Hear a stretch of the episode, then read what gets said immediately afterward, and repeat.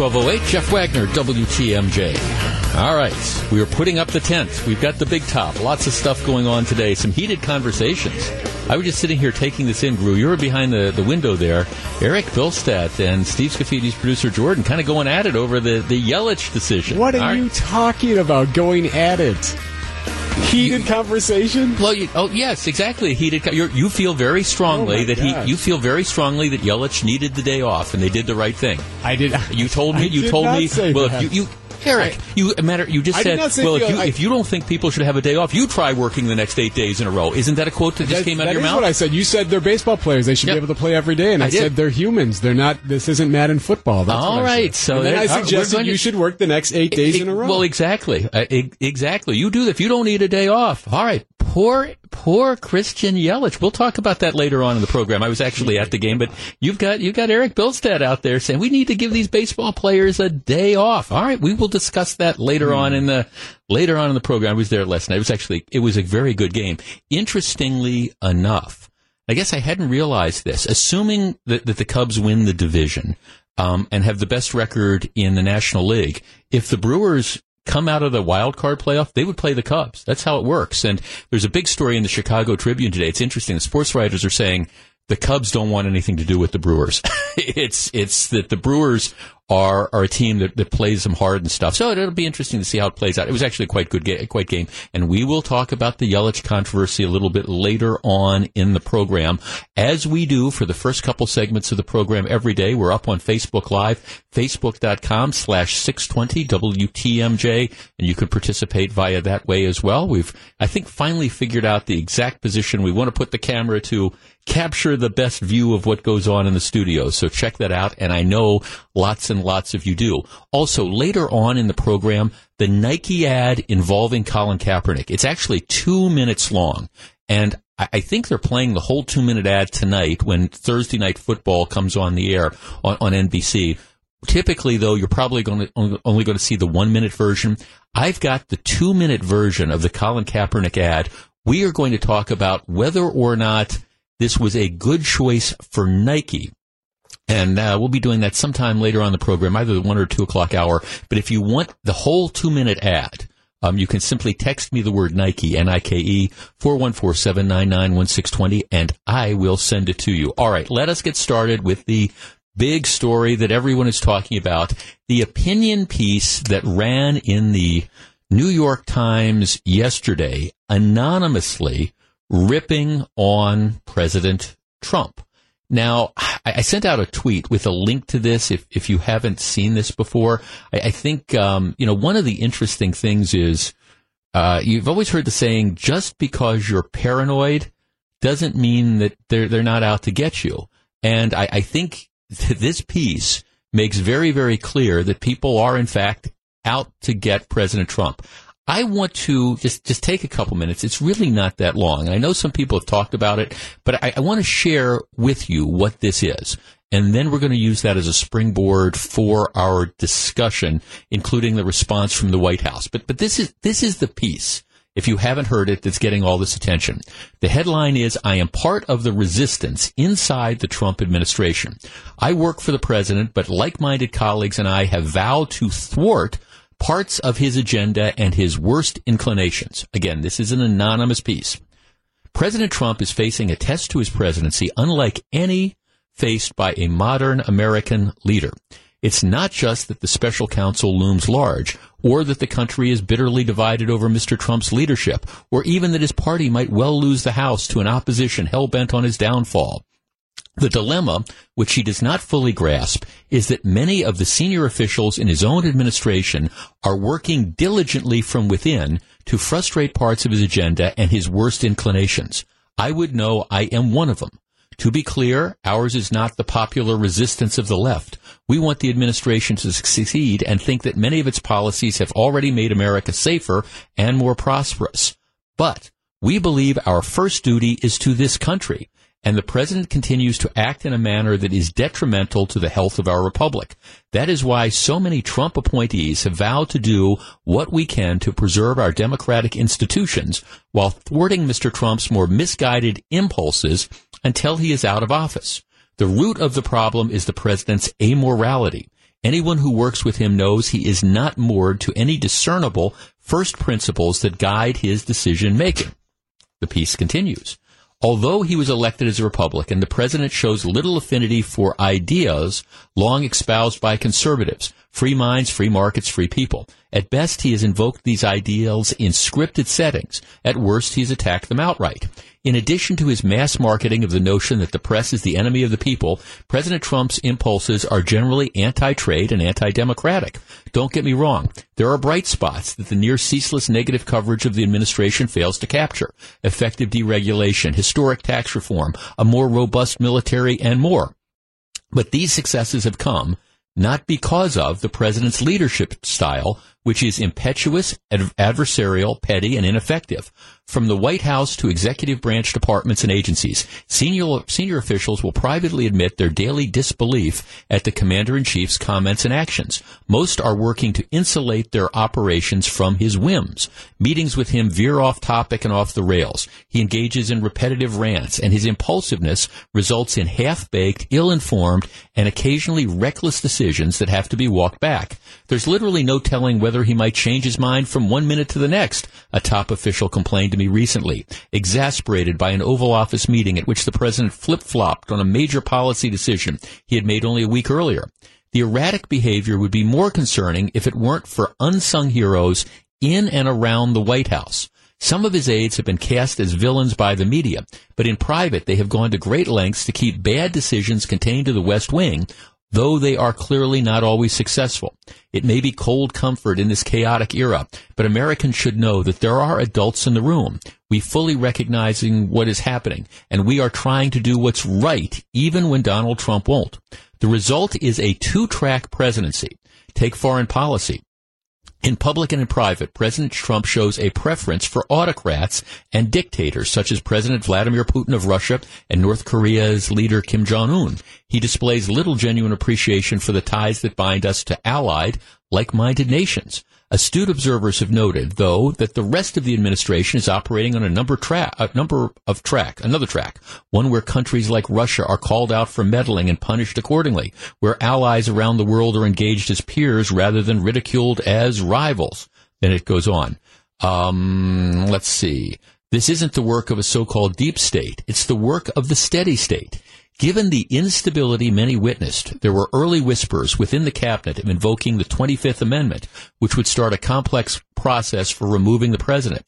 But no one wanted to precipitate a constitutional crisis. So we will do what we can to steer the administration in the right direction until one way or other it's over. The biggest concern is not what Mr. Trump has done to the presidency, but what we as a nation have allowed him to do. We have sunk low with him and allowed our discourse to be stripped of civility. Senator John McCain put it best in his farewell letter.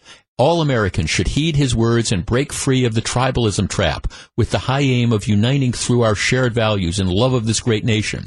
We may no longer have Senator McCain, but we will always have his example, a lodestar for restoring honor to public life and our national dialogue. Let me stop there. That's, if you, if you read about this, this this this anonymous source is being referred to as lodestar because of that.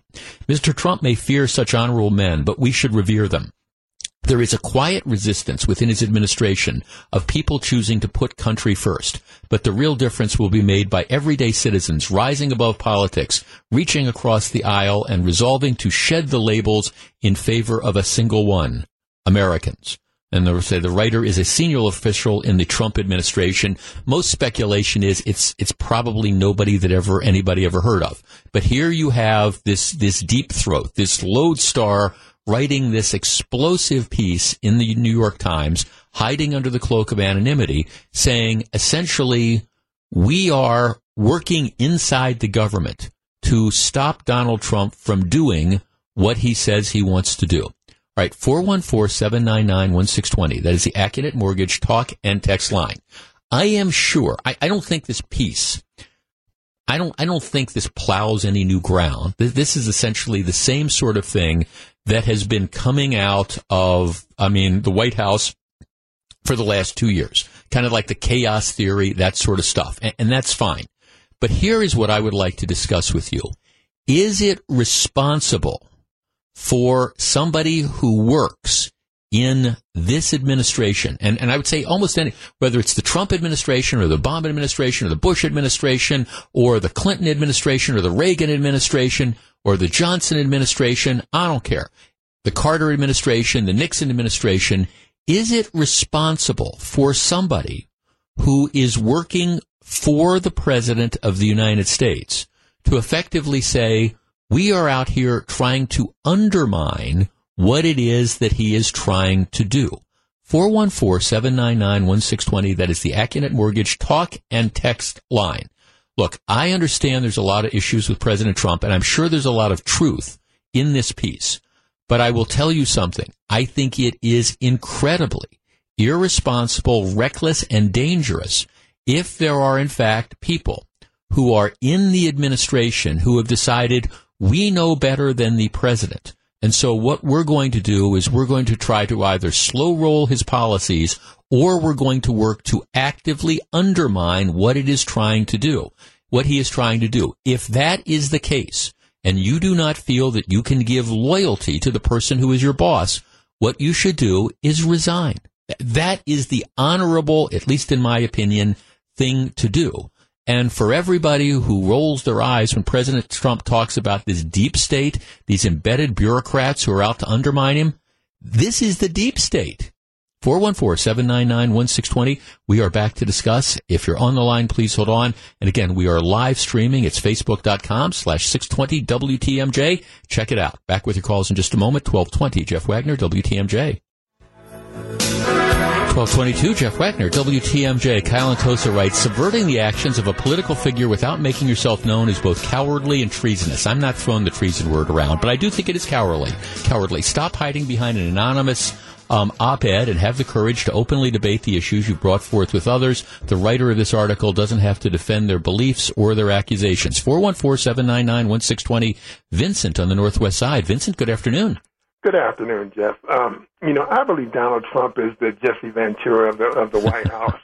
But but but besides that, the fact is, you have to respect the office of the presidency.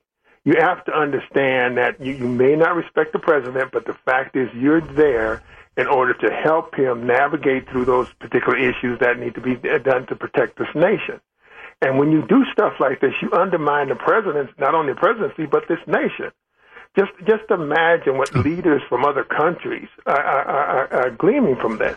Mm-hmm. This is something you may write after uh, uh, President Trump leaves office. I'm right. sure there'll be a lot of books coming out and things of that sort.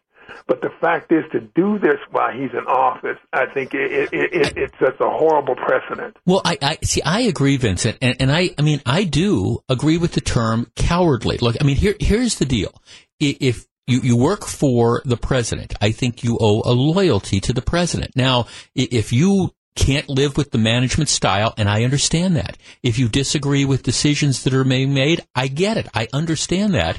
But then what you should do is the honest and principled thing, and you should, you resign. All right, you say, I, I, can't work in these situations. And then if you want to go public with your concerns, well, go public with your concerns. But the fact that you are taking money and working and not showing a loyalty to the person who theoretically appointed you, I think that says a lot about somebody's character. And it does play in, I don't know if there's this deep state or not, but clearly this piece demonstrates that there are people that are working in the White House supposedly loyal to President Trump who are actively trying to undermine his agenda. And that's just not right.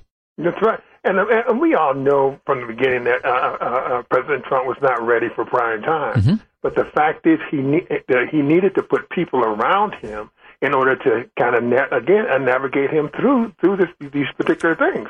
But the fact is, you don't come out with this kind of op-ed piece and basically uh, uh, uh, tear down the and tear down the country, tear down the presidency.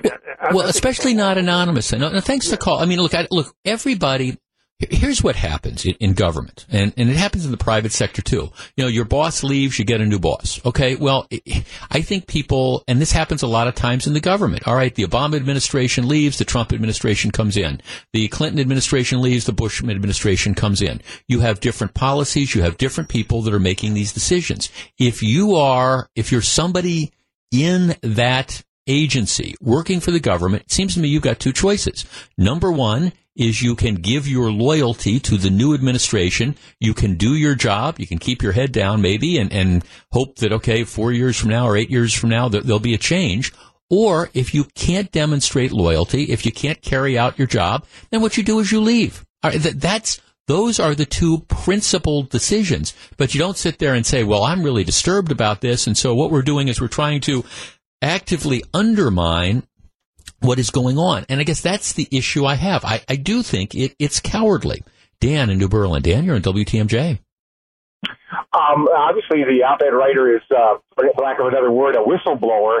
Uh, who should he have gone to and and and told this to? Well, he should have if if if he felt that he could not ethically, morally, in good conscience work for the Trump administration, he should have resigned um, as opposed to trying to undermine his boss. And then if he, then afterwards, if he wants to come out and identify himself and, and say, hey, this is who I was. I was some junior undersecretary of whatever. And then if he wants to write his opinion piece, that, that's fine. Like Omarosa or, or whoever. It's staying, well, it's staying. We don't know, we don't know who he, who or he or she is. So right. I think it's interesting that apparently what the credibility of the op-ed is based on the level of where this person was in the Trump administration? Well, what, what does that have to do with whether well, it's honest or true or not? Well, but, well, it has. I mean, who it is. Obviously, if it's the vice president that's writing the piece, is different than whether it's some junior undersecretary of something, because that does affect, I think, you know, the, the credibility. But but regardless, the principal thing well, because if you're the vice president, you, you're sitting in and having a role in much larger decisions than you are if you're some junior undersecretary. I mean, Dan, if that, that's not even worth arguing about, I don't think. But I mean, again, the, the principled thing to do. Again, I look, I understand that. I, I, I get it. If you're working for the government, for example, and there's a change of administrations, and you come in and you say, "Look, this is this is not this is not what I signed up for," or "I don't respect the person who's." In this particular role. I, have been at the State Department for years. I don't respect who's there. I get it. I, I, I, that is fine.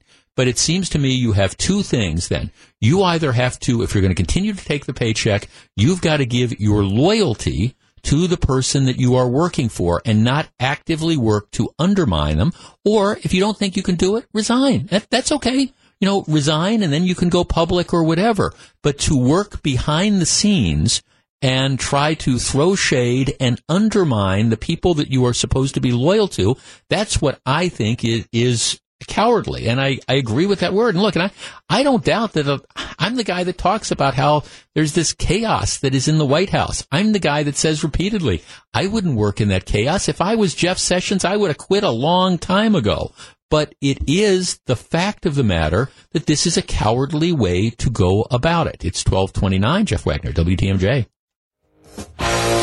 1237, Jeff Wagner, WTMJ Packers fans, get ready for your chance to follow the Packers to Lambeau Field for this week's game against the Chicago Bears every day on Wisconsin's Morning News. Gene Mueller gives you a chance at a VIP experience at this week's Packers game. Listen during the 7 o'clock hour for your chance to follow the Packers to Lambeau Field this Sunday. It is presented by our friends at West Bend, the Silver Lining. Um, just one more thought on what we discussed earlier, because I got a couple of people texting me saying, "Well, I don't think you own any loyalty to the boss. I, if you don't like what the boss is doing, I think you should go out and actively undermine this." Well, no, that's not the way I I see it. Um, it's just eh, not not at all. I mean, here here, here obviously, if your boss is asking you to do something illegal, well, that that's that's a different sort of thing. But even then, I think that's what you do. I think you say, I can't do anything illegal. I'm, I'm going to resign.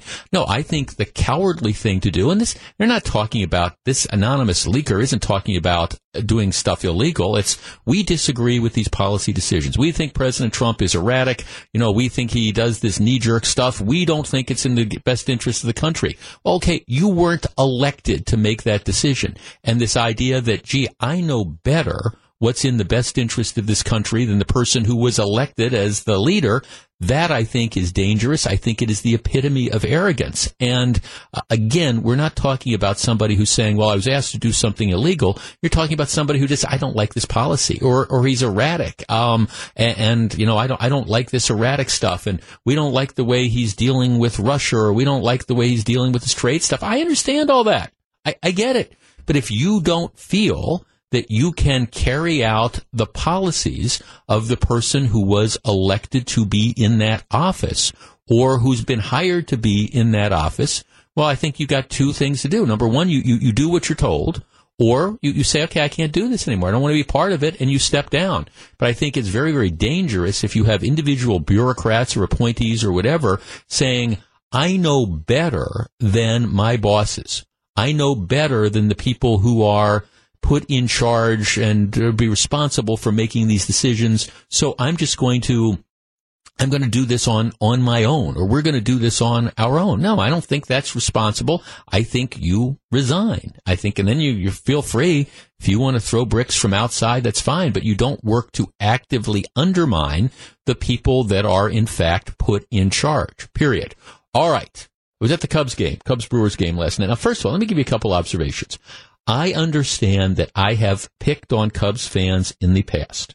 And I, my, my general line has been individually Cubs fans might be great. Collectively, eh.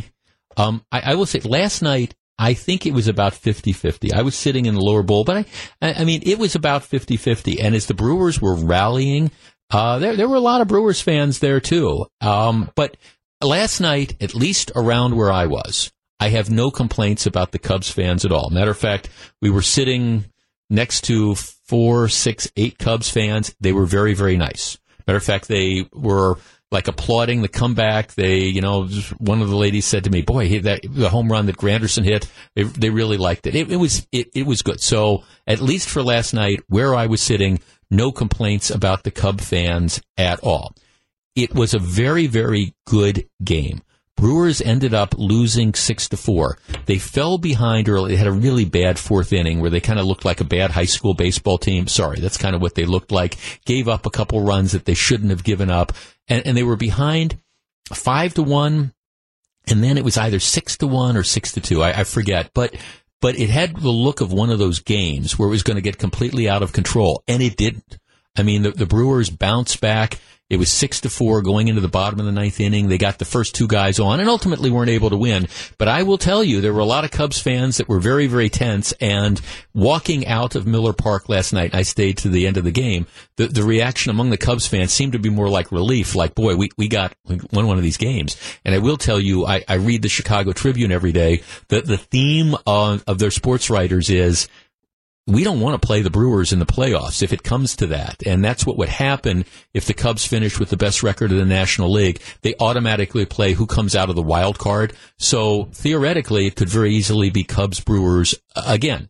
But the controversy of the game was, was this, and, and I want to kind of get your reaction to it. Uh, Christian Yelich is, of course, the all-star outfielder for the Brewers.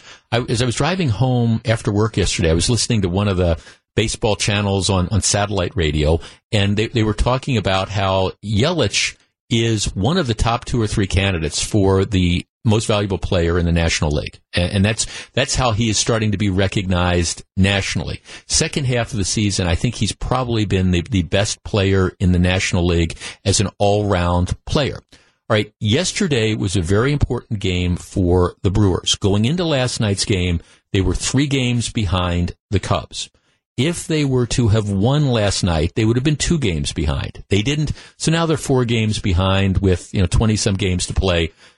Can they overhaul the Cubs? Maybe.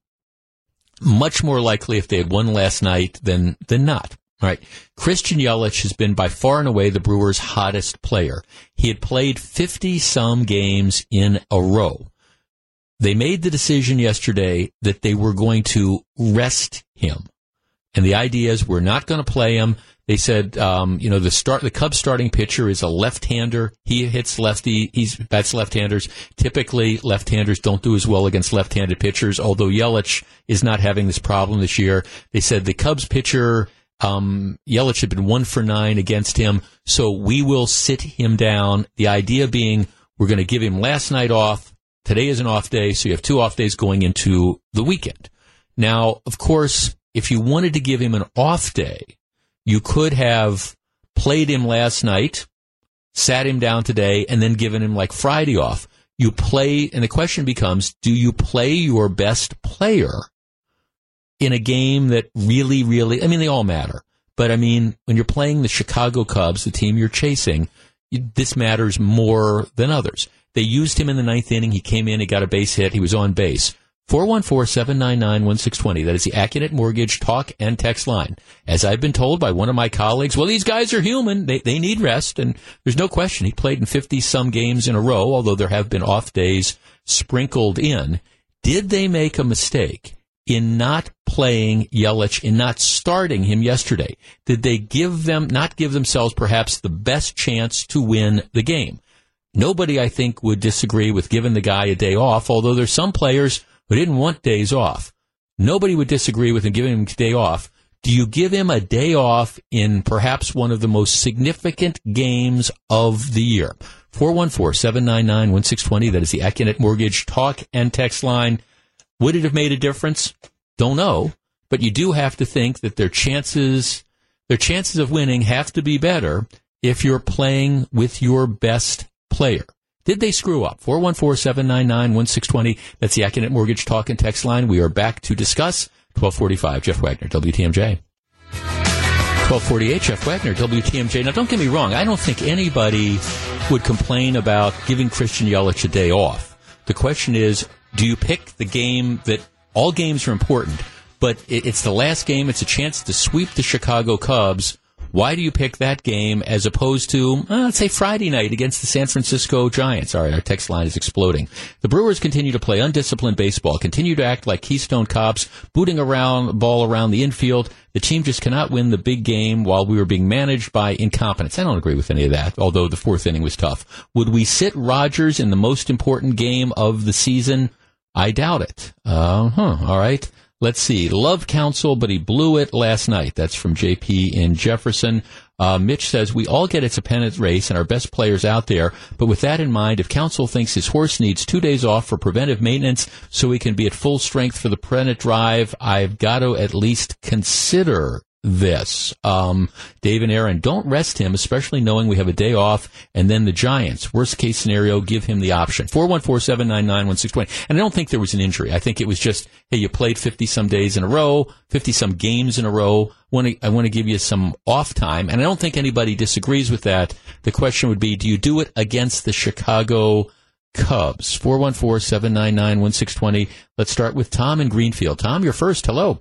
Yeah, uh, I, I don't think he should have. I mean, he's getting paid them big money, Jeff, just like you get paid the big money to show up every day. yeah, I, I, let, me, let me. When we talk about big money, my big money is different than than Christian yeah, no, Yelich's big money. Is, yeah. But the thing is that he's been the hottest player on that yep. team in the in the last two weeks. Why not at least play him at least a couple bats, couple chances to get a couple bats in, a uh, couple uh, mm-hmm. swings in yesterday in the game, and then take him on out and then let them have the rest uh, um, for the yeah. day or two or whatever it is. Because I think I think they could have won the game yesterday. I yeah. really do, and I think I think Craig Counsell's uh, sometimes his thinking uh, with that and some of the other players on that team is a little well, I mean, think, I mean, sometimes there is a tendency that baseball players, baseball people have to overmanage. And again, I, I, it's not an issue of do you give a player a day off occasionally. There were players like, like remember Prince Fielder? Prince Fielder never wanted to come out. You'd get into a fight with Prince Fielder if you took him off the field. And I think Yelich is kind of that kind of guy as well. I don't get the sense that this was something he didn't go and say, boss, I, I really need to take the day off. They're, they're trying to manage him. And I understand it. I will say this a lot of us were surprised that if you're going to give him a day off, it was arguably the most important game of the season thus far. A chance to get within two games of the Chicago Cubs. 414-799-1620. Charlie in Oshkosh. Charlie, you're on WTMJ. Good afternoon. Hi, Jeff. Thanks for taking my call. Yes, sir. I do not think he should have had a day off yesterday. Uh, there might be some nagging injuries or something, but he's young. He's very hot. They're playing the Cubs. They have an off day today. They don't play tomorrow afternoon. They play tomorrow night. No travel involved. Yeah. Uh, I can name a ton of things, and I, I really like Counsell, but wow, there are some questionable and pitching changes. We can that's a whole nother right. ball game. But, but, but just on uh, Yelich, you would you would have played him. Yeah, I would think. I mean, I, I heard it. I was driving to the I was driving to the game after work. Went home, changed my clothes, picked up my buddy Evan, and we were driving to the game. And, and I was actually listening to um, Greg Matzek uh, on Sports Central, and Greg said, "Hey, this is Yelich is out of the lineup," and I immediately thought, "Is he injured or something like that?" And there, there's no injury. I mean, it's it's just it's well, he he played a lot of games in a row, and he was there, and I understand that. I mean, I, I get the I get the day off type of thing. It does strike me as a peculiar day to decide that that's the day that you're going to give your best player, your hottest player, a, a day off. A game that, again, if you're trying to overhaul the Chicago Cubs, you, you want to have all hands on deck, and you would think that you would want all your best players in the lineup. Is it going to make any difference at the big picture? Uh, I, I don't know. I, I, I, don't know. But thought it was kind of an interesting decision, and a lot of the fans in the stands thought that as well. Uh, Jim in New Berlin. Hi, Jim. You're on WTMJ. Yeah, you know, yeah, I hear the the, the side of uh, playing him, or mm-hmm. you know, and or he's hot. On the other hand, you've got all the other guys. They're all very well paid professional people, and they should be able to fill in yeah. It'd be interchangeable. That's just my view of it. Well, I mean, I, right. I mean, next man up. you know? Yeah, no, thanks. They, they all are, but I mean, Yelich is. I, I think if the Brewers, I think if the Brewers make the playoffs and Christian Yelich continues to play as he has, I think he's going to win the MVP award. I, I, I think, I, let me say that again. I think he deserves to win the MVP award because I, I don't know that there's been somebody more critical to their team than, than, than Yelich. And, and, and look, part of it me was selfish. I, I love watching the guy play. I, I do. And he did pinch hit in the ninth inning. But I, I mean, I'm trying to think, okay, if we assume that based on the record, the Chicago Cubs are the best team in the National League. And I think that's a fair assumption you are trying to catch them. It is a very, very significant game. I would want all my best players around for that game, especially after you've won the last two and especially as hot as Yelich has been. If I'm going to rest him, I would rest him, okay, I would rest him Friday night against the San Francisco Giants who are going absolutely you know, absolutely nowhere. I mean, I guess that's how I would just kind of look at it. Now, Craig Counsell gets paid to make these decisions. Here we go. Hank, here's the text. Hank Aaron would never take a day off in his uh, youth. Well, okay, but I'm not saying that. I'm not saying that Yelich. I don't think Yelich asked. Um, I don't think Yelich asked to, to be taken out. Um, let's see. Well, in any event, bottom line is they did it. They ended up losing the game. I'm not suggesting they would have not lost the game otherwise Uh, but it, it is it is that's one of the great things about baseball. Everybody everybody wants to be the manager, and everybody says, "Why didn't you pitch Josh Hader?" and why do you keep bringing in Dan Jennings? And I, I hear the whole thing. Why do you? I'm the guy saying, why do you keep playing Jonathan Schoop?" You know, I, I'm that's I'm that guy in the stands. That is the great thing about baseball. Every game is different. You make all these decisions. We all think we know more than the manager. I just think yesterday, if Yelich could have played, I would have played him. 1255, Jeff Wagner, WTMJ.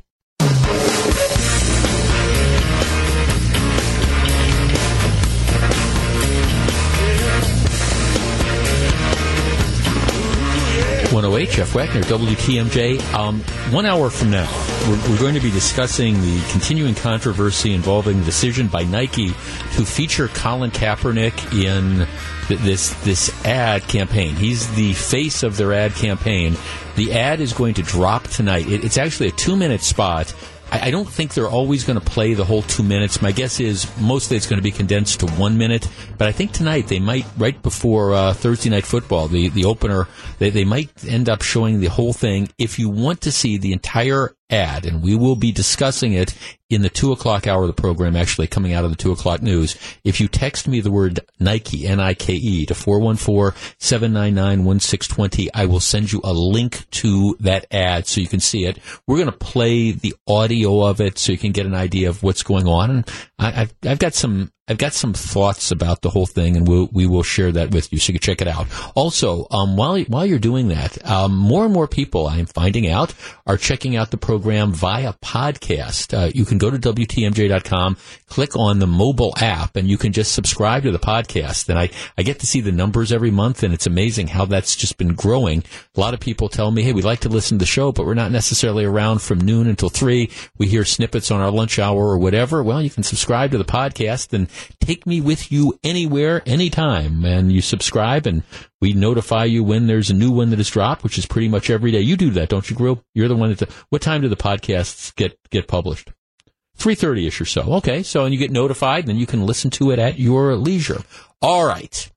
Governor Tommy Thompson. I have known Governor Thompson personally since 1994. All right. That's when I, I met him personally for, for the first time. I consider Governor Thompson to be uh, a friend. I mean, I, you know, we're, we're on a first name basis with each other. I ran for Attorney General in 1994 of the state, got to know him well.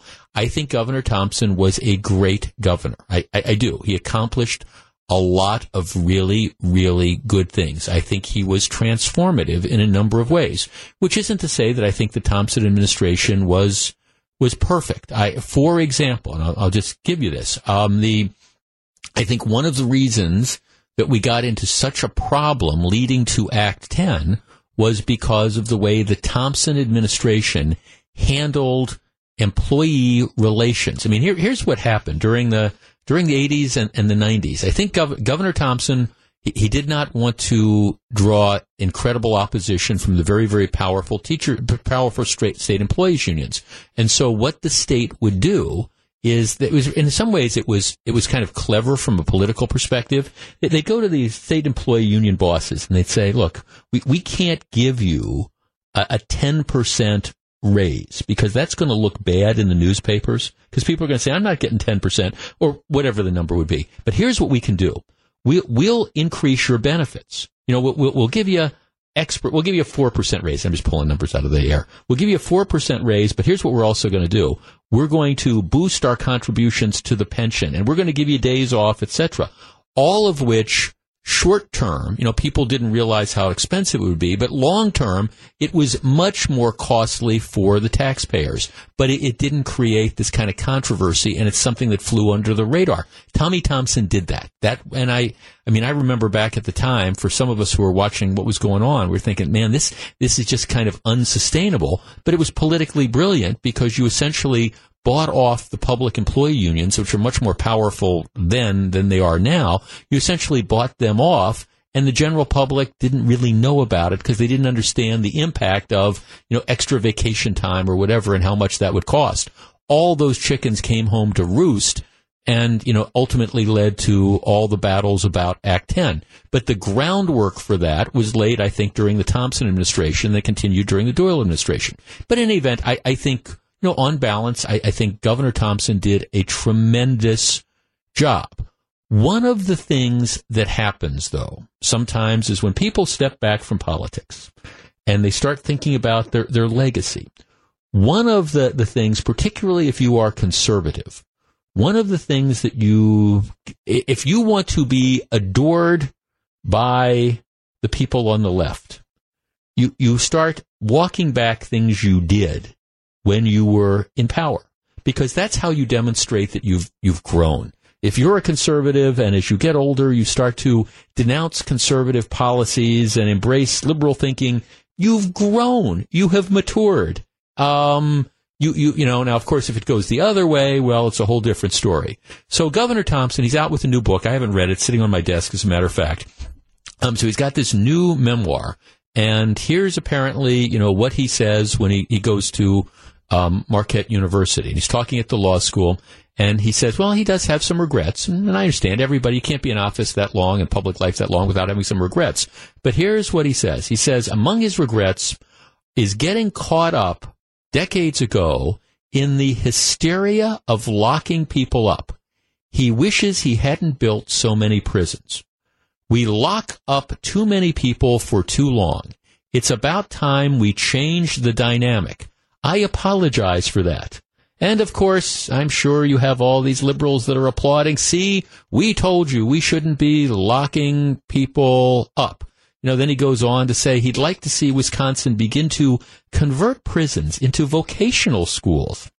So inmates can get the training they need to get on with their lives and also help solve the state's worker shortage hey, all you guys that are in there for shooting people and robbing people and uh, sexual assault and whatever, here we're turning it into a vocational school so you can come out and get jobs. So, I mean, the you know the, the the piece goes on. Then they ask him about well, that's Governor Walker's philosophy is more like let let's get the criminals off the street. He says, well, I wouldn't say he's wrong. It's just that I have matured over the years. Again, which is what aging conservatives trying to protect their legacy say, I've matured. I wouldn't say he's wrong. It's just that I have matured over the years and I've seen the prison systems inside and out. I've studied it. The way we warehouse prisoners right now is not the right way. Some people have to be in prison. There's no question about it. But we have too many people locked up that should be rehabilitated, retrained, and allowed to get out and take a job. We need the workers. Now, then they go on to say, well, what if, if you got a chance to walk away from business, what would you do? And again, keeping with this trend, the governor says, if I could walk away from business and be governor for six weeks and change the prisons, I would do that. All right, let's open up the phone lines. Our numbers are 414-799-1620. That is the Accunet Mortgage Talk and Text line. If you follow me on Twitter, which is at Jeff Wagner 620, you, you know my original thought on this, and that was if Governor Thompson were running for governor today or in office, there's no way he would say this.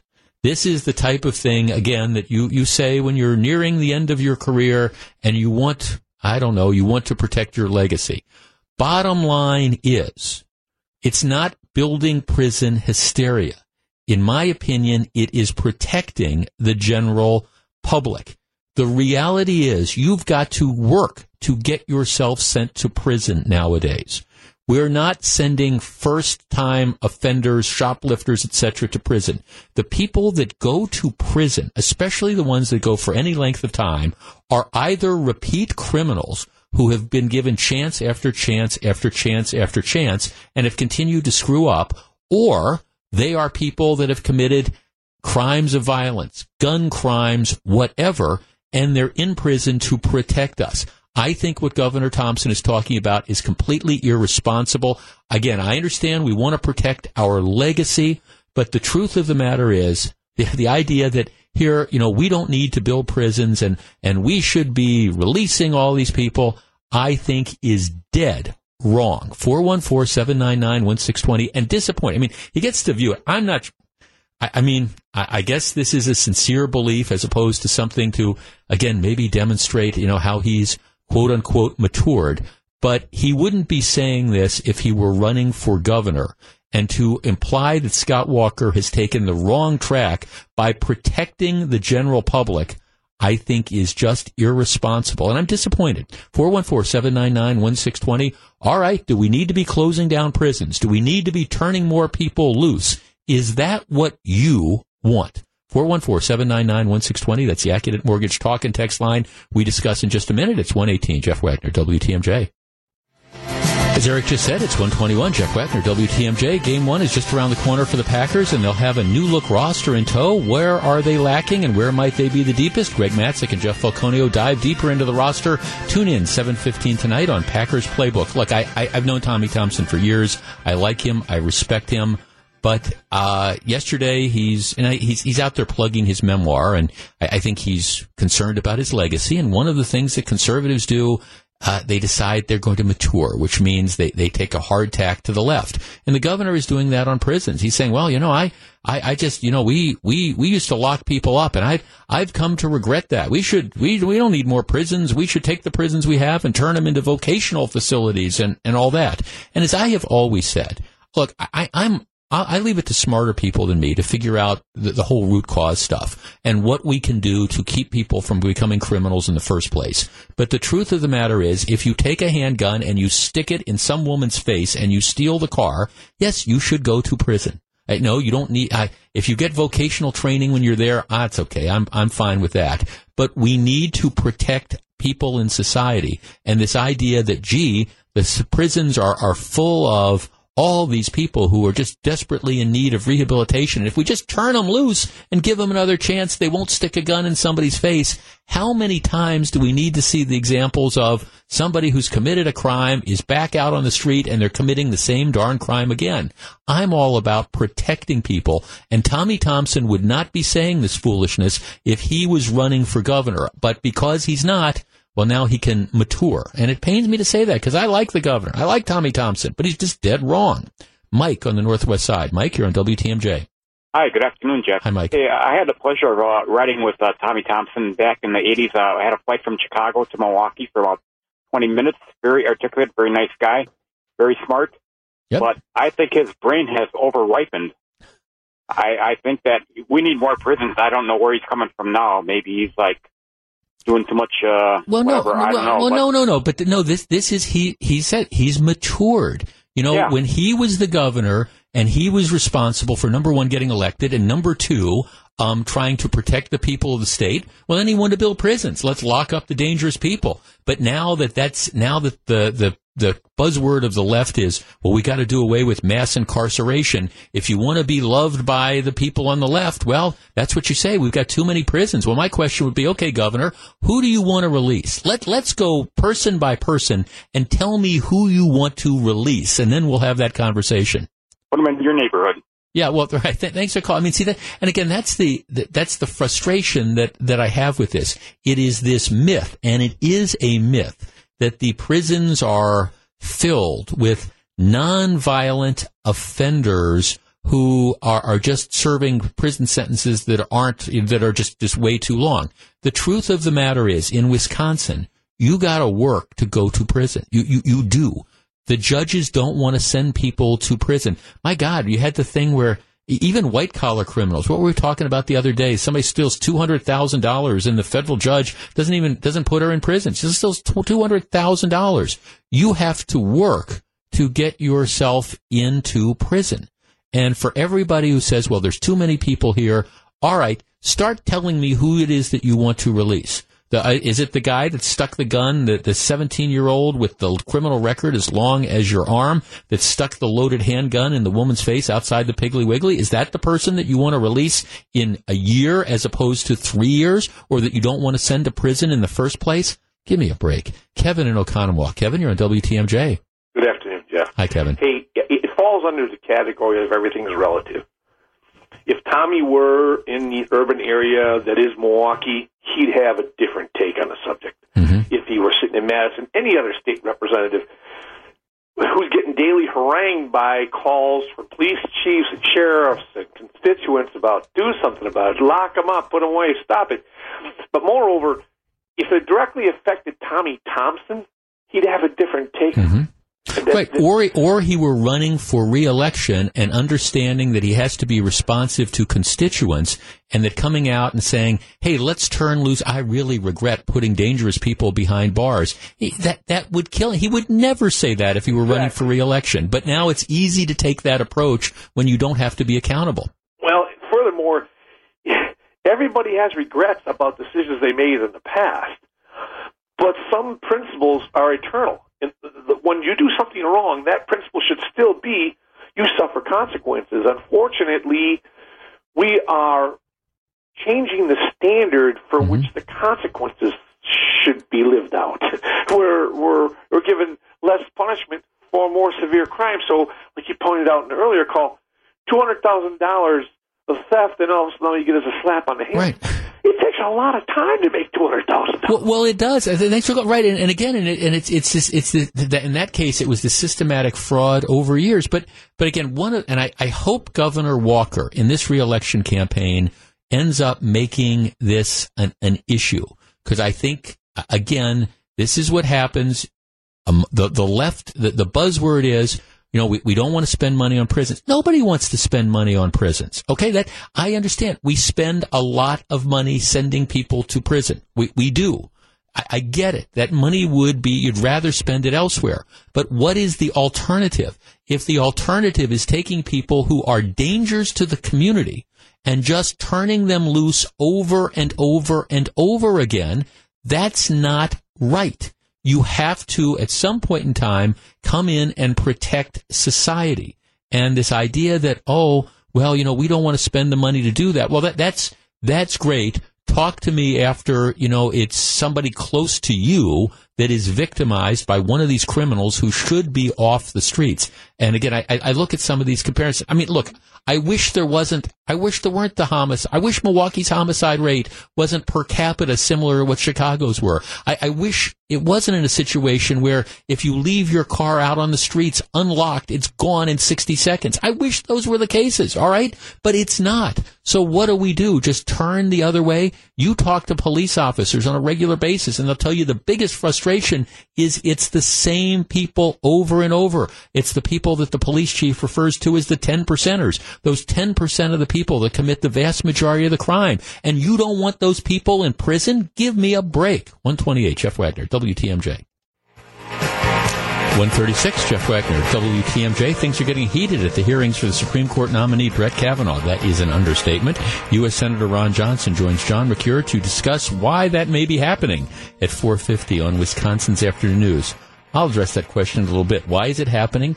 Because the Democrats are very, very sore losers, and they've decided that this is the way we're going to have political theater. We're going to throw a hissy fit and throw a temper tantrum, and that is going to motiv- motivate our base to go out and vote in November. That's the response. All right. I want to I want to share a story with you and then give you an update. And it's one of these things that you just kind of shake your head because it just doesn't strike me that it's the right thing. And again, I one of the things I hate, I just I like Tommy Thompson. We we raked him over the coals in the last uh, segment of the program. The judge that did this is a guy that I have known and worked with for years and years and years. I like him. And as Milwaukee County Circuit Court judges go, might be the best one there. But this is a result that bothers me. Here is the deal. Um, and I would say you might remember this homicide, but homicides in Milwaukee, unfortunately, there are so many murders in Milwaukee that you, you can't keep track of them. This was the murder. It was January 25th. A 19 year old man, um, I think you pronounce his name Hol Jopek. And he was, he, he was a drug user. All right. And he was murdered in connection with a drug deal. The person who murdered him is a guy named allegedly, and okay, so put put allegedly because he hasn't been convicted. That's going to be the point I'm going to get to in just a minute. Guy named Michael Spears has been charged with first degree reckless homicide in the fatal shooting of this young man, 18 years old, on January 25th inside a home in the 2200 block of North 44th Street. So what happens is the 18 year old, um, he's he's there to buy something, some drug called lean, which is a mixture of promethazine and codeine. All right. So, so the kid is a drug user. Right. So he, he's there. Spears is, again, we're going to put the word allegedly here, posing as, as a drug dealer. So he, Spears shows up at the place. It is supposed to be a, a drug deal. But what happens is instead of it being a, a drug deal, apparently it ends up being a, a robbery. And according to you know the allegations, Spears shows up and um, produces a pistol, screams, "You know what time it is!" pushes the 18 against your wall, uh, 18 year old against the wall, and then shoots him. So it, it's a drug deal gone bad, and the 18 year old is murdered. The Spears has been charged, and of course. This is not, of course, his first time at the rodeo. He's a felon. He's in possession of the gun. Right, this happens on January 25th. Spears is ultimately arrested five days later, January 30th, after a nearly five hour standoff with police. Uh, police got a tip as to where he was. He refused to come out. Um, ultimately, they had the SWAT teams that were there.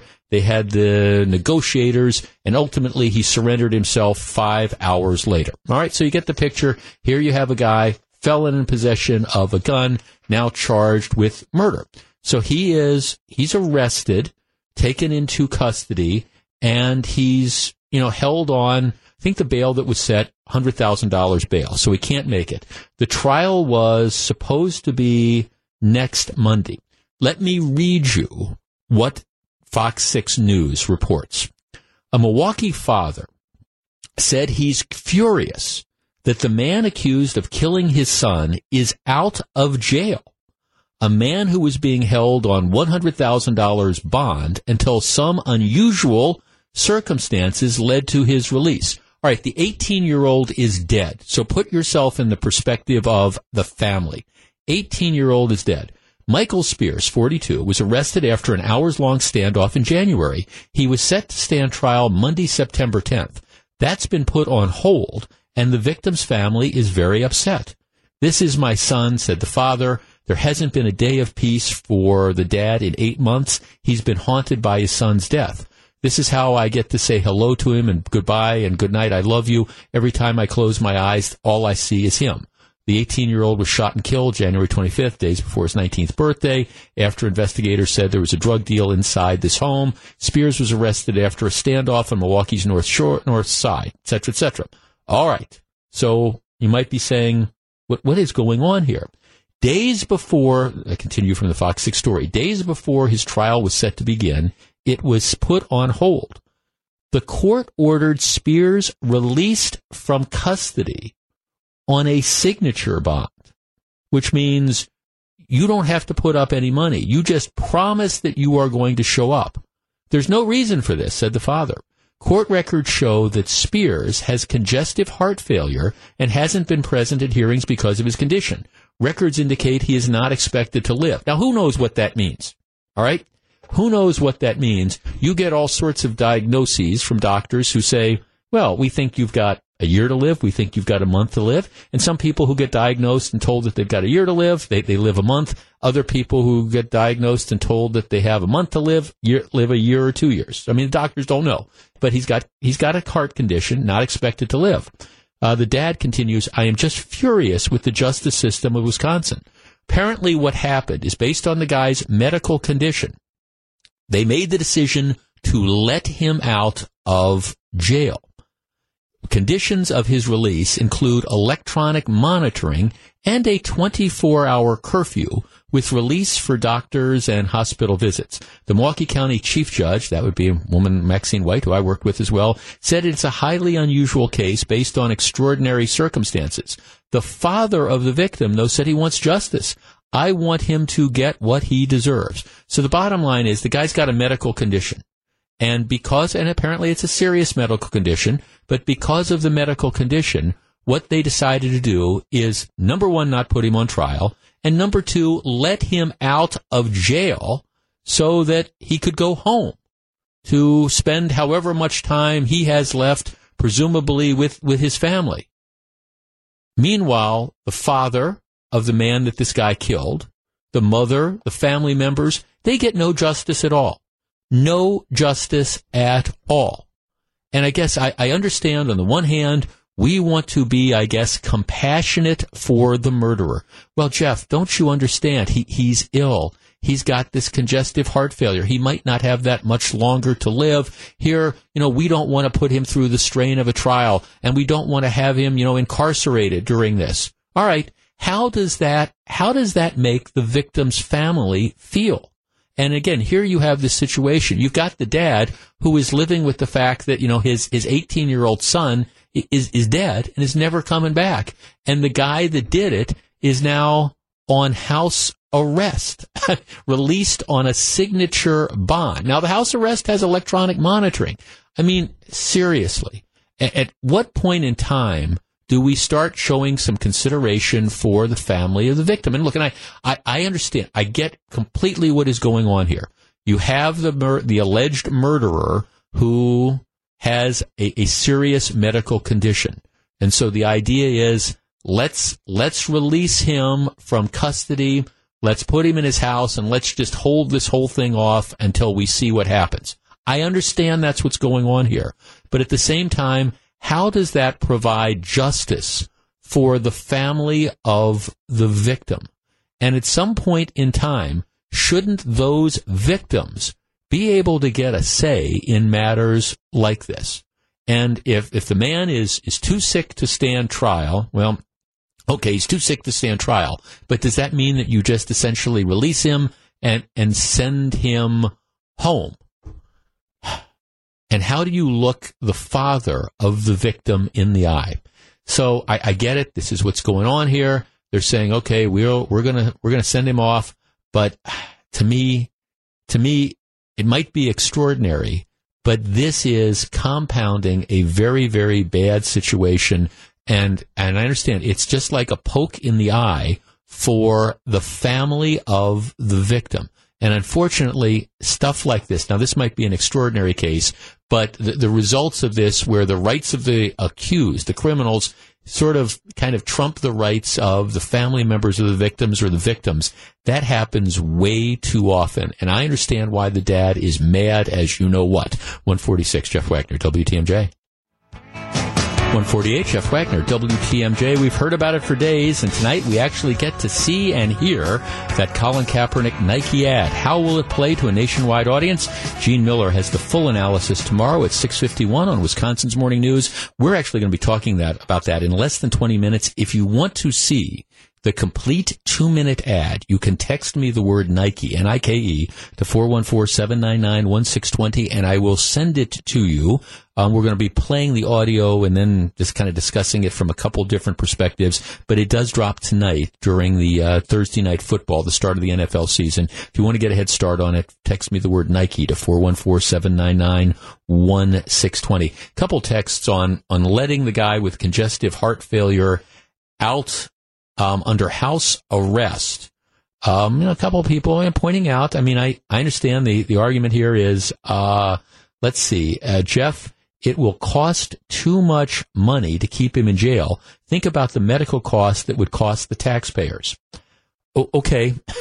I, well, well, first of all, my guess is that this guy who was posing as or was a drug dealer and murdered a would-be drug prosecutor, uh, drug purchaser, my guess is there, there's not a huge amount of assets. My guess is the taxpayers are paying for his medical care one way or the other. That's number one. But number two, I don't care.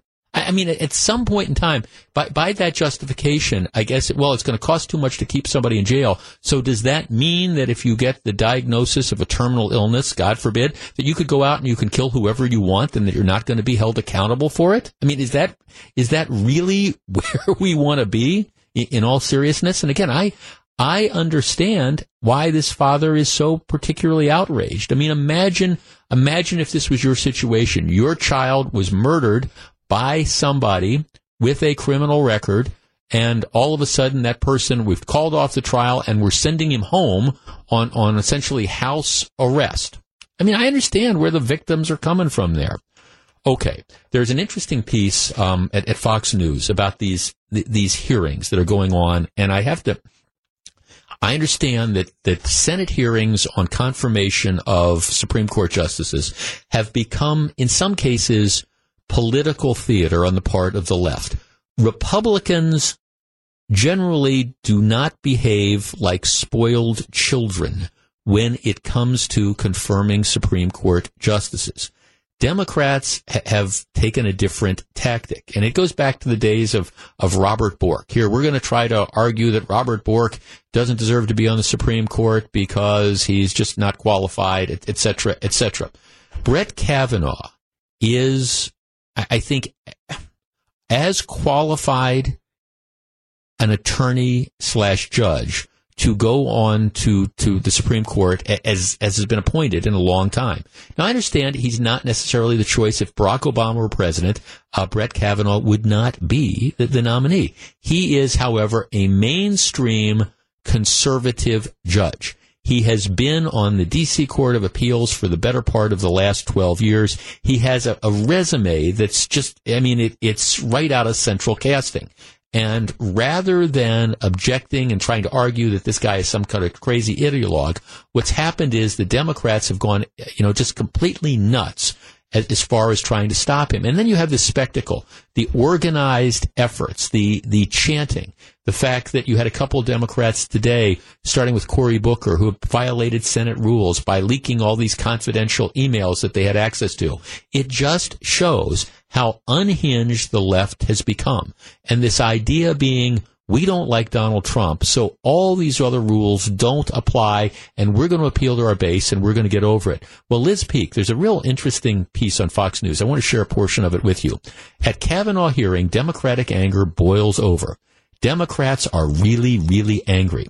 Every now and then, it's worth recalling what they are so angry about. It boils down to this. They are powerless, unable to enact a progressive agenda disliked by a majority of the country. Since Democrats are in the minority in Congress, they cannot legislate. Since President Trump beat Hillary Clinton, they lost the ability to um, change policy through executive orders from the White House. And if Brett Kavanaugh is confirmed as an Associate Justice of the Supreme Court, Democrats won't be able to look to that branch of government to further their ends. Hence the Democratic anger and frustration on full view during the Senate Judiciary Committee hearing on Kavanaugh's nomination to the Supreme Court. Democrats on the committee, several of whom may be running for president in 2020, have embarrassed themselves. And that's exactly right. They staged interruptions and complaints about the process by Democratic senators made a mockery of the calls for civility and bipartisanship that adorn the memorials for their late colleague, Arizona Republican John McCain. Apparently, treating your ideological foes with courtesy is appropriate only if the graciousness flows from right to left, not the other way around, to which I say amen. The Democratic committee members say they are angry that they have not received more documents about the judge and that some of the pages were delivered less than a day before the hearings were to commence. But it's all hogwash. The material provided was more than that received from the past five nominees combined.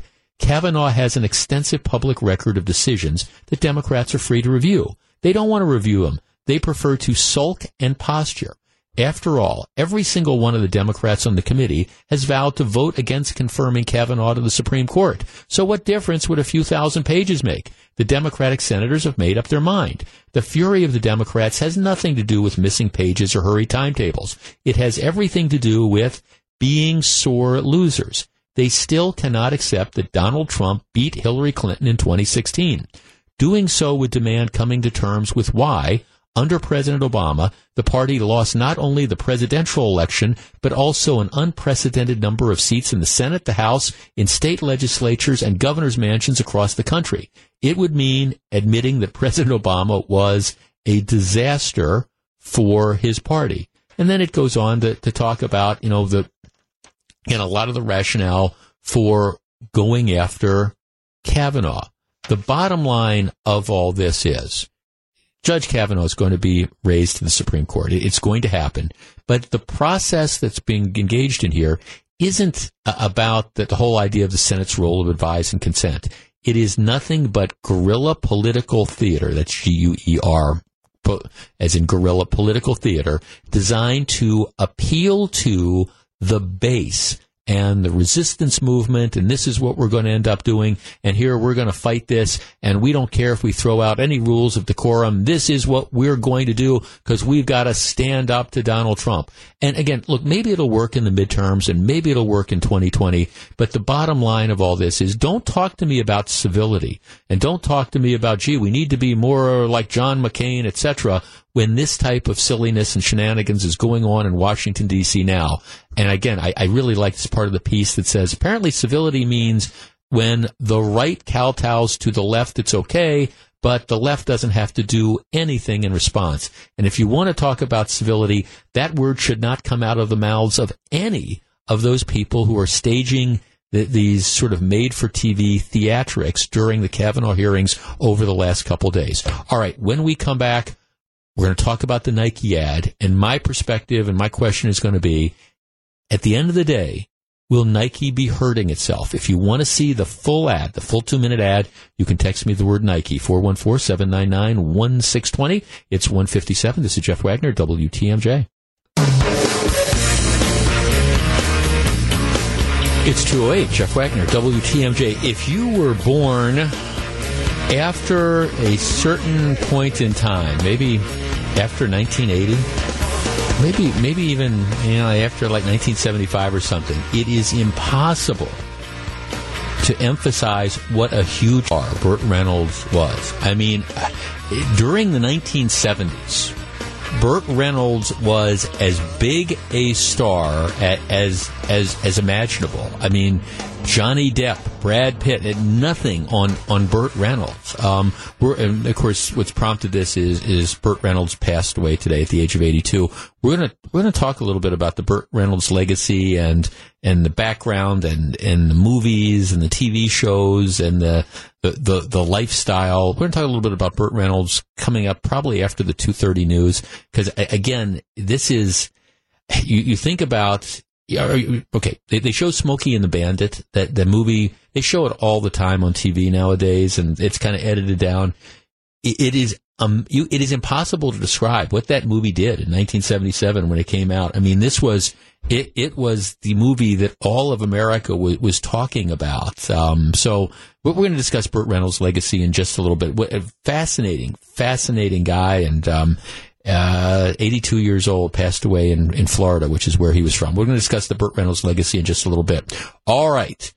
Nike, which has always been kind of cutting edge, Nike announced earlier this week that one of the various spokespeople that they have chosen for their latest campaign is Colin Kaepernick. Everybody knows who Colin Kaepernick is.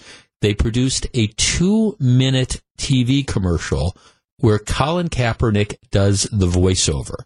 Now, the, the commercial, the video of this shows a, a number of different. It shows, for example, it features a skateboarder and it, it features um, a, an athlete that's competing in the the Paralympics, and it features uh, Serena Williams. And the, I'm going to play the audio. We have the audio, right, group? We're going to play the audio of this. Now, again, it's accompanied by the pictures of the athletes trying to uh, accomplish stuff, but the voiceover is Colin Kaepernick, who Nike has chosen to make the, the face of this particular promotion.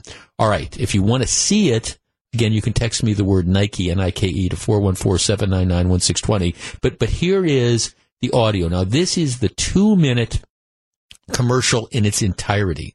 My guess is it's going to be cut down to one minute most of the times that this is played. A two minute commercial is very expensive, very long. Although I think tonight from for the Thursday night football game, they're going to show the whole two minutes. But but here is the audio of the Nike piece.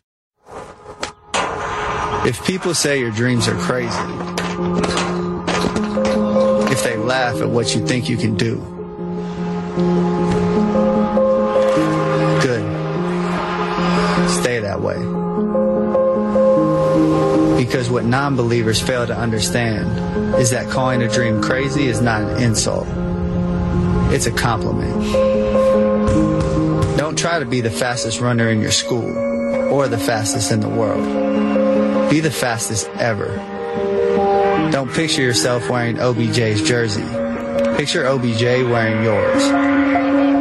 Don't settle for homecoming queen or linebacker. Do both. Lose 120 pounds and become an Ironman after beating a brain tumor. Don't believe you have to be like anybody to be somebody. If you're born a refugee, don't let it stop you from playing soccer for the national team at age 16. Don't become the best basketball player on the planet be bigger than basketball. Believe in something, even if it means sacrificing everything. When they talk about the greatest team in the history of the sport, make sure it's your team. If you have only one hand, don't just watch football, play it at the highest level. And if you're a girl from Compton, don't just become a tennis player Become the greatest athlete ever. Yeah, that's more like it. So don't ask if your dreams are crazy. Ask if they're crazy enough.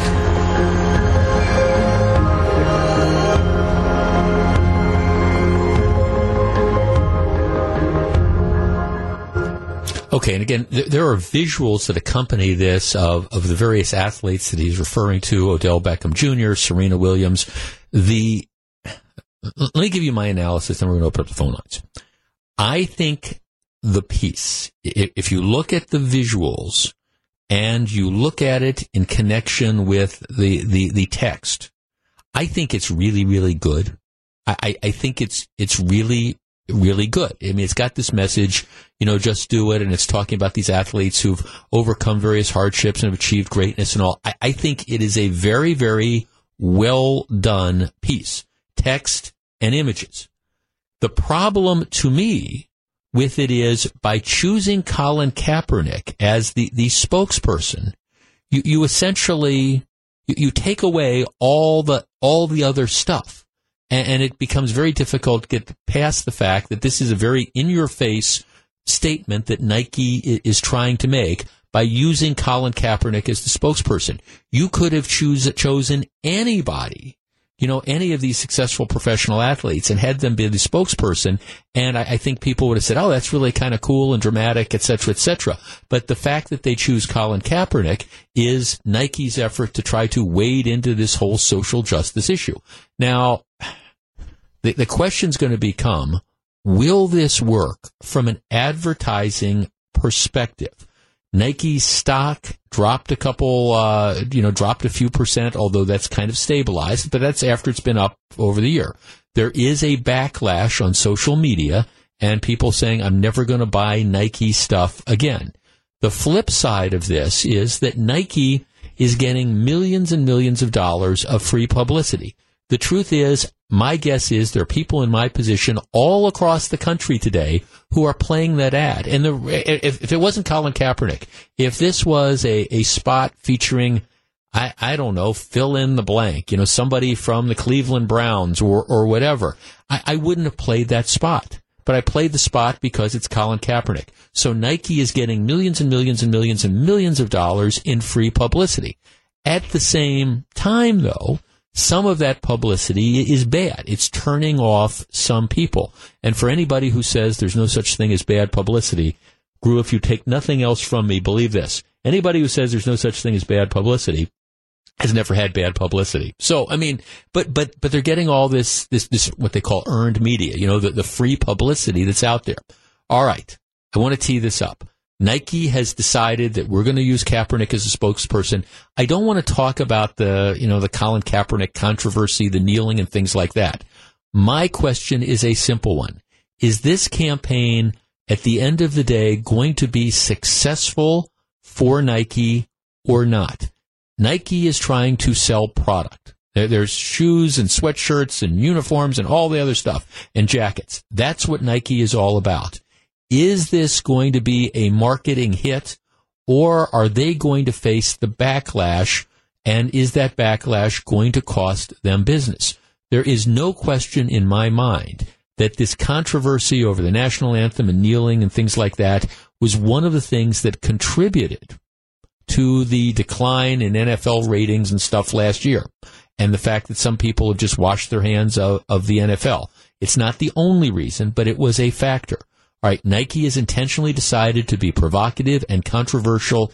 Is it going to be a net gain? 414-799-1620. That is the Accunet Mortgage talk and text line. I will share my opinion and we'll discuss in just a moment. If you're on the line, please hold on. 217 Jeff Wagner, WTMJ.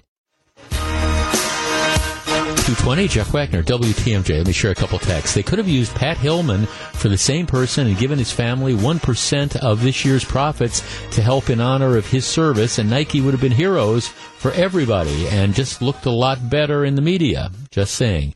Mike says, as weird as it is, Nike will win out because most of the public is nuts. I hope I'm wrong. I personally will be boycotting Nike. All right, here's another text. I applaud Nike for their brave statement in choosing Colin and will be buying Nike now when I've not in the past. I will wear it proudly. They have won me over. Another text. It's maddeningly hypocritical for Nike to say anything about human rights when they're paying people 20 cents an hour to make their shoes. Why don't they spend money to build a factory in America to employ some of these people that are making them um, billions? Huh. 414-799-1620. That's the Accunet Mortgage talk and text line. Let's start with Paul in Illinois. Paul, you're on WTMJ. Hello. Hi, thanks for taking my call. Okay, is this going to uh, work out for Nike? Well, it's going to work out for me. It's going to save me a lot of money. I had no problem buying my son Air Jordans or all the Nike stuff that he wanted, within reason, of course. But now with this, I will never buy another Nike product again. If he wants it because he really likes the brand, he likes the swoosh, it'll have to be out of his money. So we'll see how much they profit with this. But it's saving me money. Tell me what. Tell me why you feel that way. I mean, obviously you feel strongly about it. Tell me why. Well, because I think he's the face of, of the uh, of all the situation with the national anthem and everything right. last year. And uh, when I would go to the Packer games last year, and I'll be there Sunday, uh, I did not spend another dime in that stadium when they were doing this. That's how much I feel strongly. Okay. I kneel in church. I stand for the flag. Got it. Okay, thanks to call. 414-799-1620, 800-877-1620, which is the Accunet Mortgage Talk and Text line. Let's see, Carol in West Bend text, we will mute, mute, we will mute, sorry, we will mute. We will mute the Nike commercial just like we do every other commercial. That's Carol. Let's see. Here's another text. It's a risk. Nike is making an obscene gesture to many, but banking on certain populations um, and social justice warriors to buy big and more than make up the difference. Well, that's exactly what they're they're doing.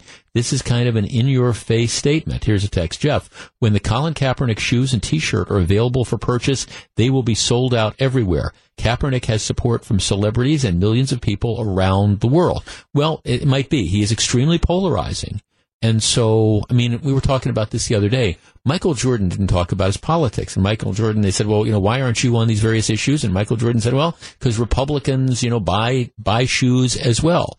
Nike has clearly decided to jump in big time on one side of this issue. Will it work? Let's talk to Joe in Appleton. Joe, you're on WTMJ. Good afternoon. Good afternoon. What do you think? I don't understand as a marketing department how you would take on a campaign that is automatically going to alienate a certain percentage of your potential client base, which is exactly what they've done. I'm like your previous caller. I will no longer buy their product. Yeah, it, it is. It is a very in-your-face type of thing, uh, and and see, it was one of the things, Joe. Was actually when I when I watched the ad, I actually think it's a very very good ad. I I, I kind of like the message. I get where, where Nike is going with this thing.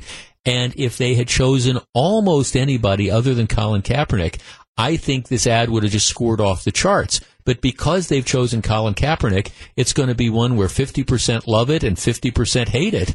And you, you have alienated 50% of your potential buyers. And I, I'm with you. I don't get it. Isn't that exactly why there hasn't been an NFL team that has picked up Kaepernick as a player?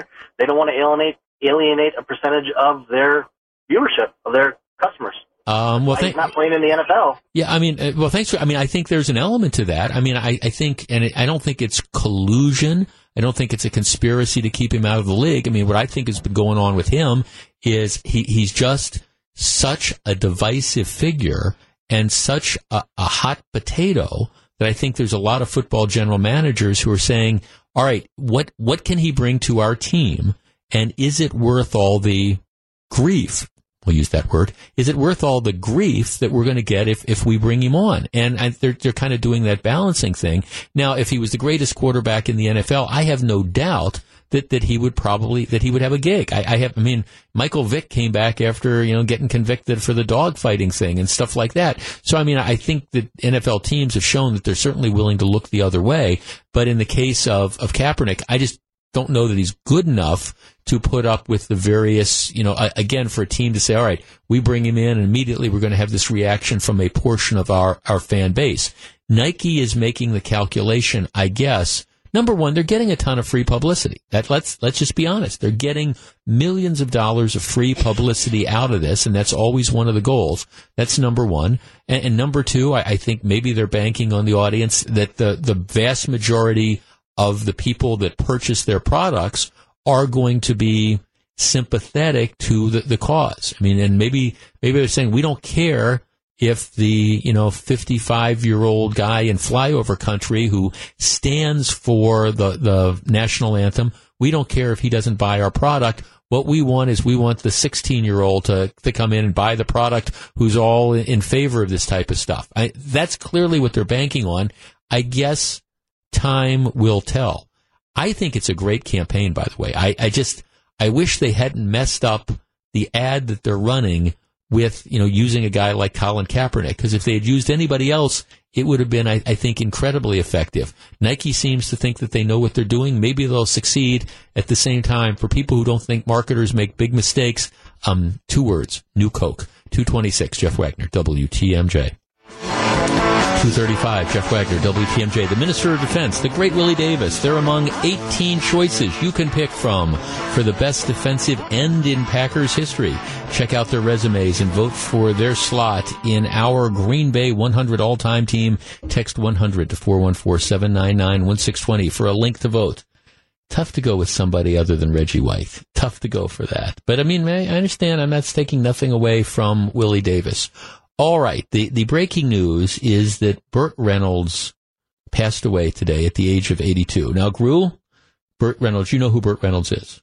You do. Okay. Well, it is, it is impossible. And I said this earlier to describe how, how big a movie star Burt Reynolds was in the 1970s. It's just, it is impossible. I mean, seriously, think, think think Johnny Depp, you know, at, at, at, his height.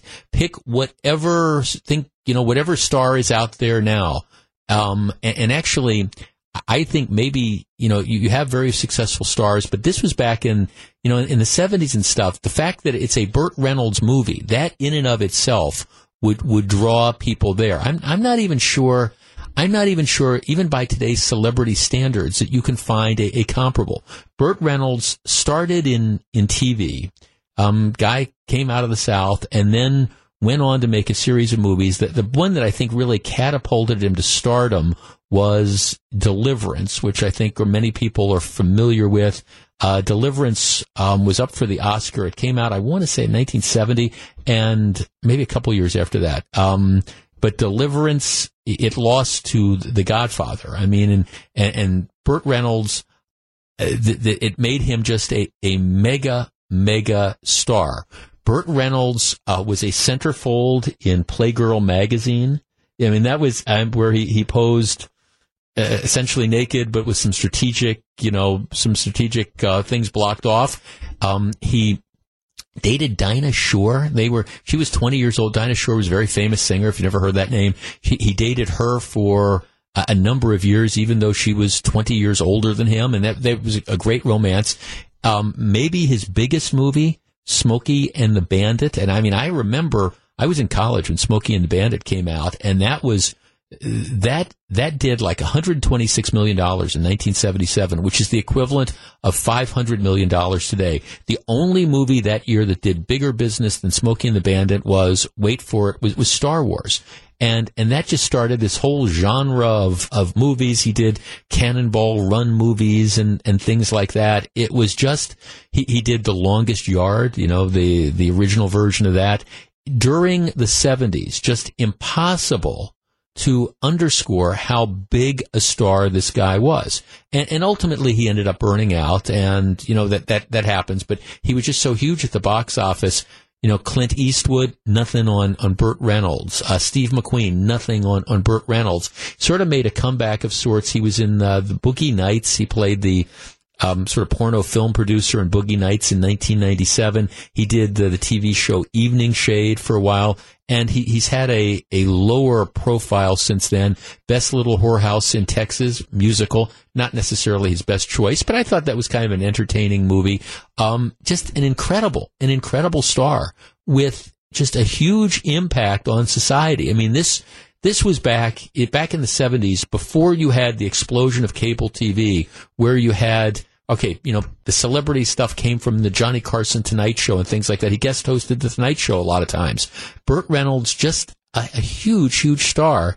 And some of these movies really are, are timeless. I mean, I think Smokey and the Bandit, the original one, sort of silly. I, I get it, sort of silly, but you know, I think it holds up over time. And then, then of course he had the romances. He was, um, he was involved with Sally Field for a while. He ended up marrying Loni Anderson, who was the gal from WKRP in Cincinnati.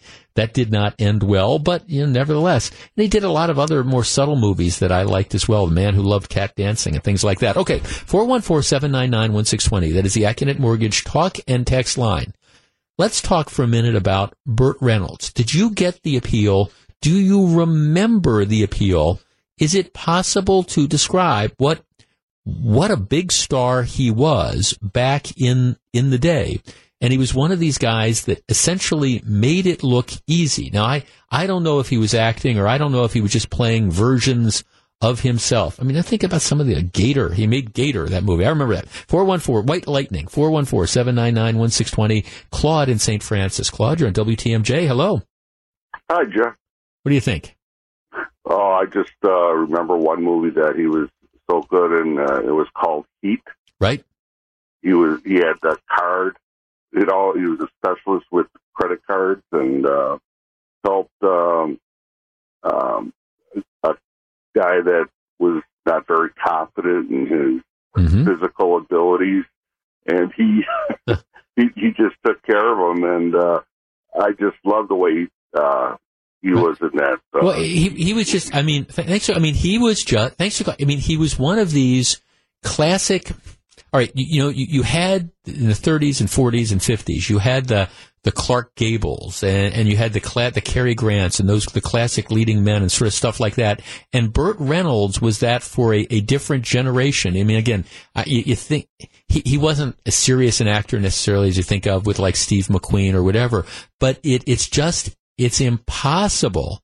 It's just impossible to describe how many different films that, that he made and how successful those films were. Yeah, Deliverance was 72. Um, 414-799-1620. And he made some bad ones too. But even in the bad ones, I mean, I, the, even the bad ones were okay. WW and the Dixie Dance Kings. I, I, that's one of my guilty pleasures as a movie. It's not a great movie, but Burt Reynolds somehow, he kind of saves it. Let's talk to Kathy in Brown Deer. Kathy, you're on WTMJ. Hello.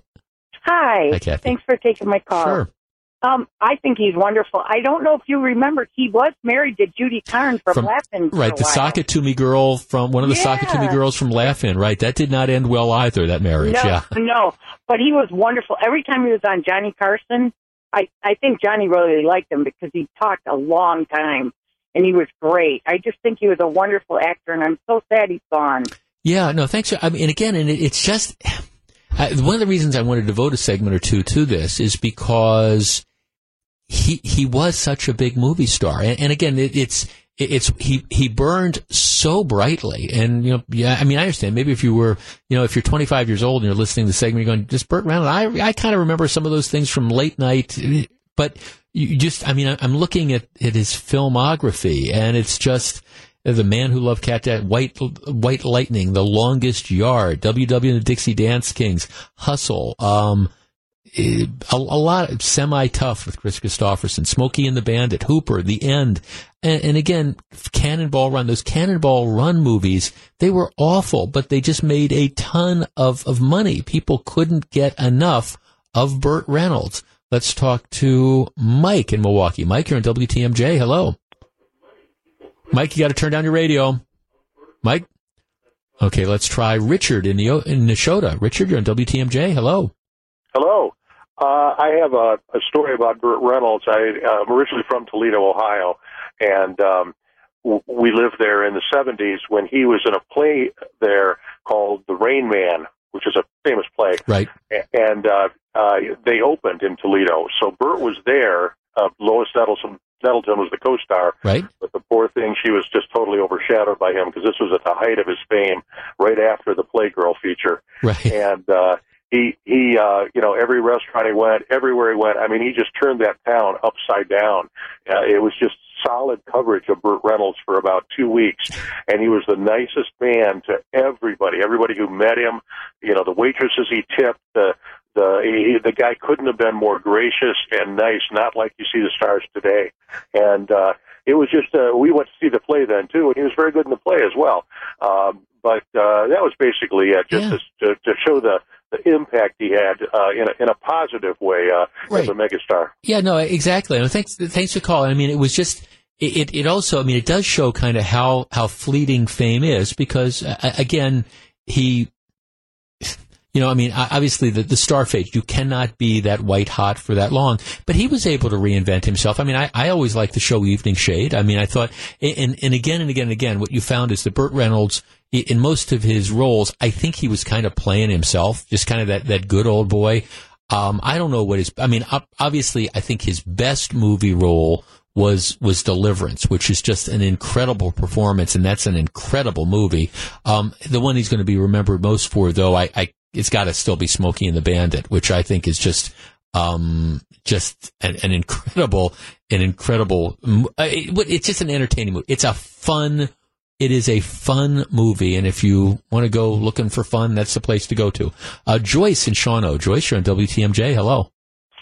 Well, hello. Uh, I have several things. First of all, um, I'm 76, and in the back in the day, I had his centerfold on my refrigerator door to stop me from eating. so I think that's kind of interesting. So you had you had the Playgirl photo of Burt Reynolds. You had that up on your refrigerator, huh? Right. So I wouldn't eat, and um, and I was always pretty thin too. But I must have thought he was pretty darn good.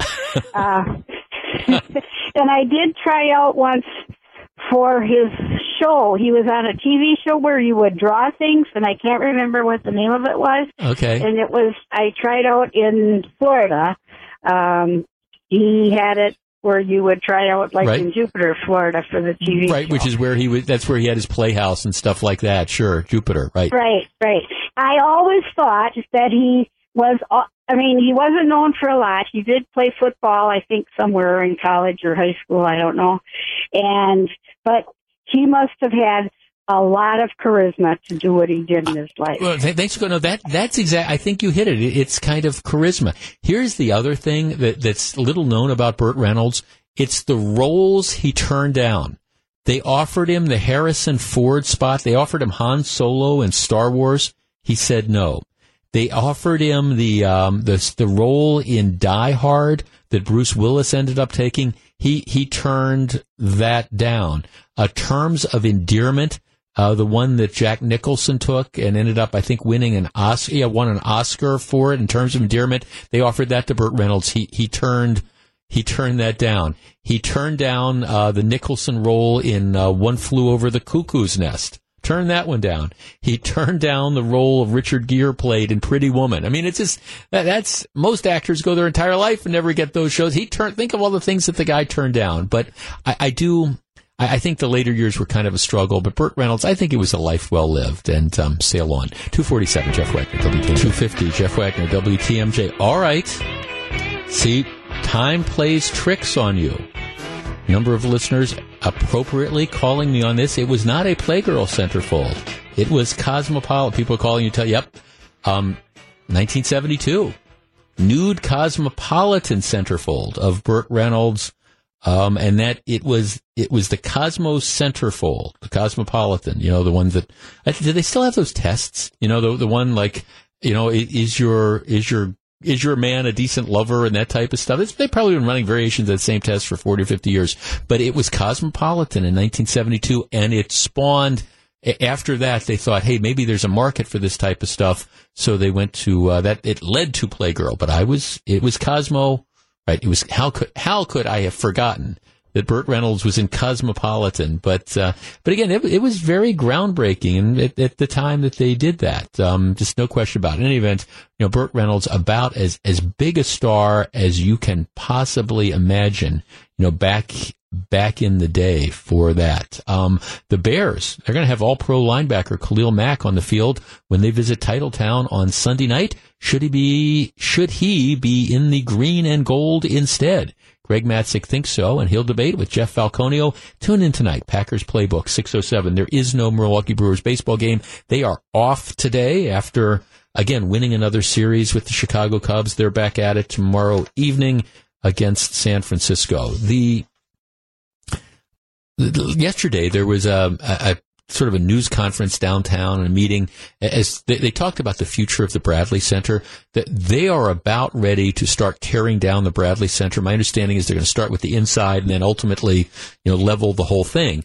That is going to create a, a huge vacancy in that part of, of town. And the question becomes, what, what do you put there? Now, the easy answer would say, okay, well, we want we want more entertainment, but the truth is, you, have got to the you know you've got to the north, you've got where the entertainment complex is going to be, and, and you wonder how how much can you put down there. This is going to be a big decision, and I don't think the Bucks exactly know what they want to do with it.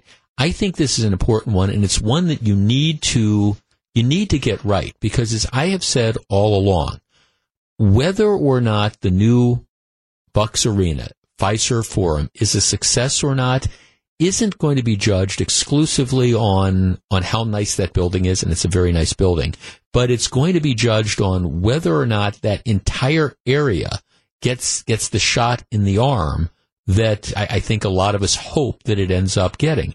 If it's just the situation, I said this before, where you, you, you cannibalize what was going on. You, you take business that, for example, entertainment business that was on Third Street, and now you've moved it down to the new entertainment area. Okay, well, then you're not really ahead. If, on the other hand, this development can help spawn more people living in that area or more commercial development, etc., then maybe that's how you judge it. You say it was a success.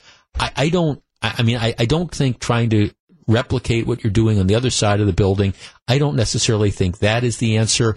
Corporate offices and stuff, I don't know that that's it. Green space, I mean, there's some people who want to turn it into a giant dog park. For the love of goodness, give me a break on that one. There's all sorts of things that you need to do, but you need to figure out what can you put in there and what can you do to get it right because it's important if that whole area is going to be a success, that's a big chunk of it. You've got to figure out what you're going to do. Nobody, I think, has a good idea of that yet.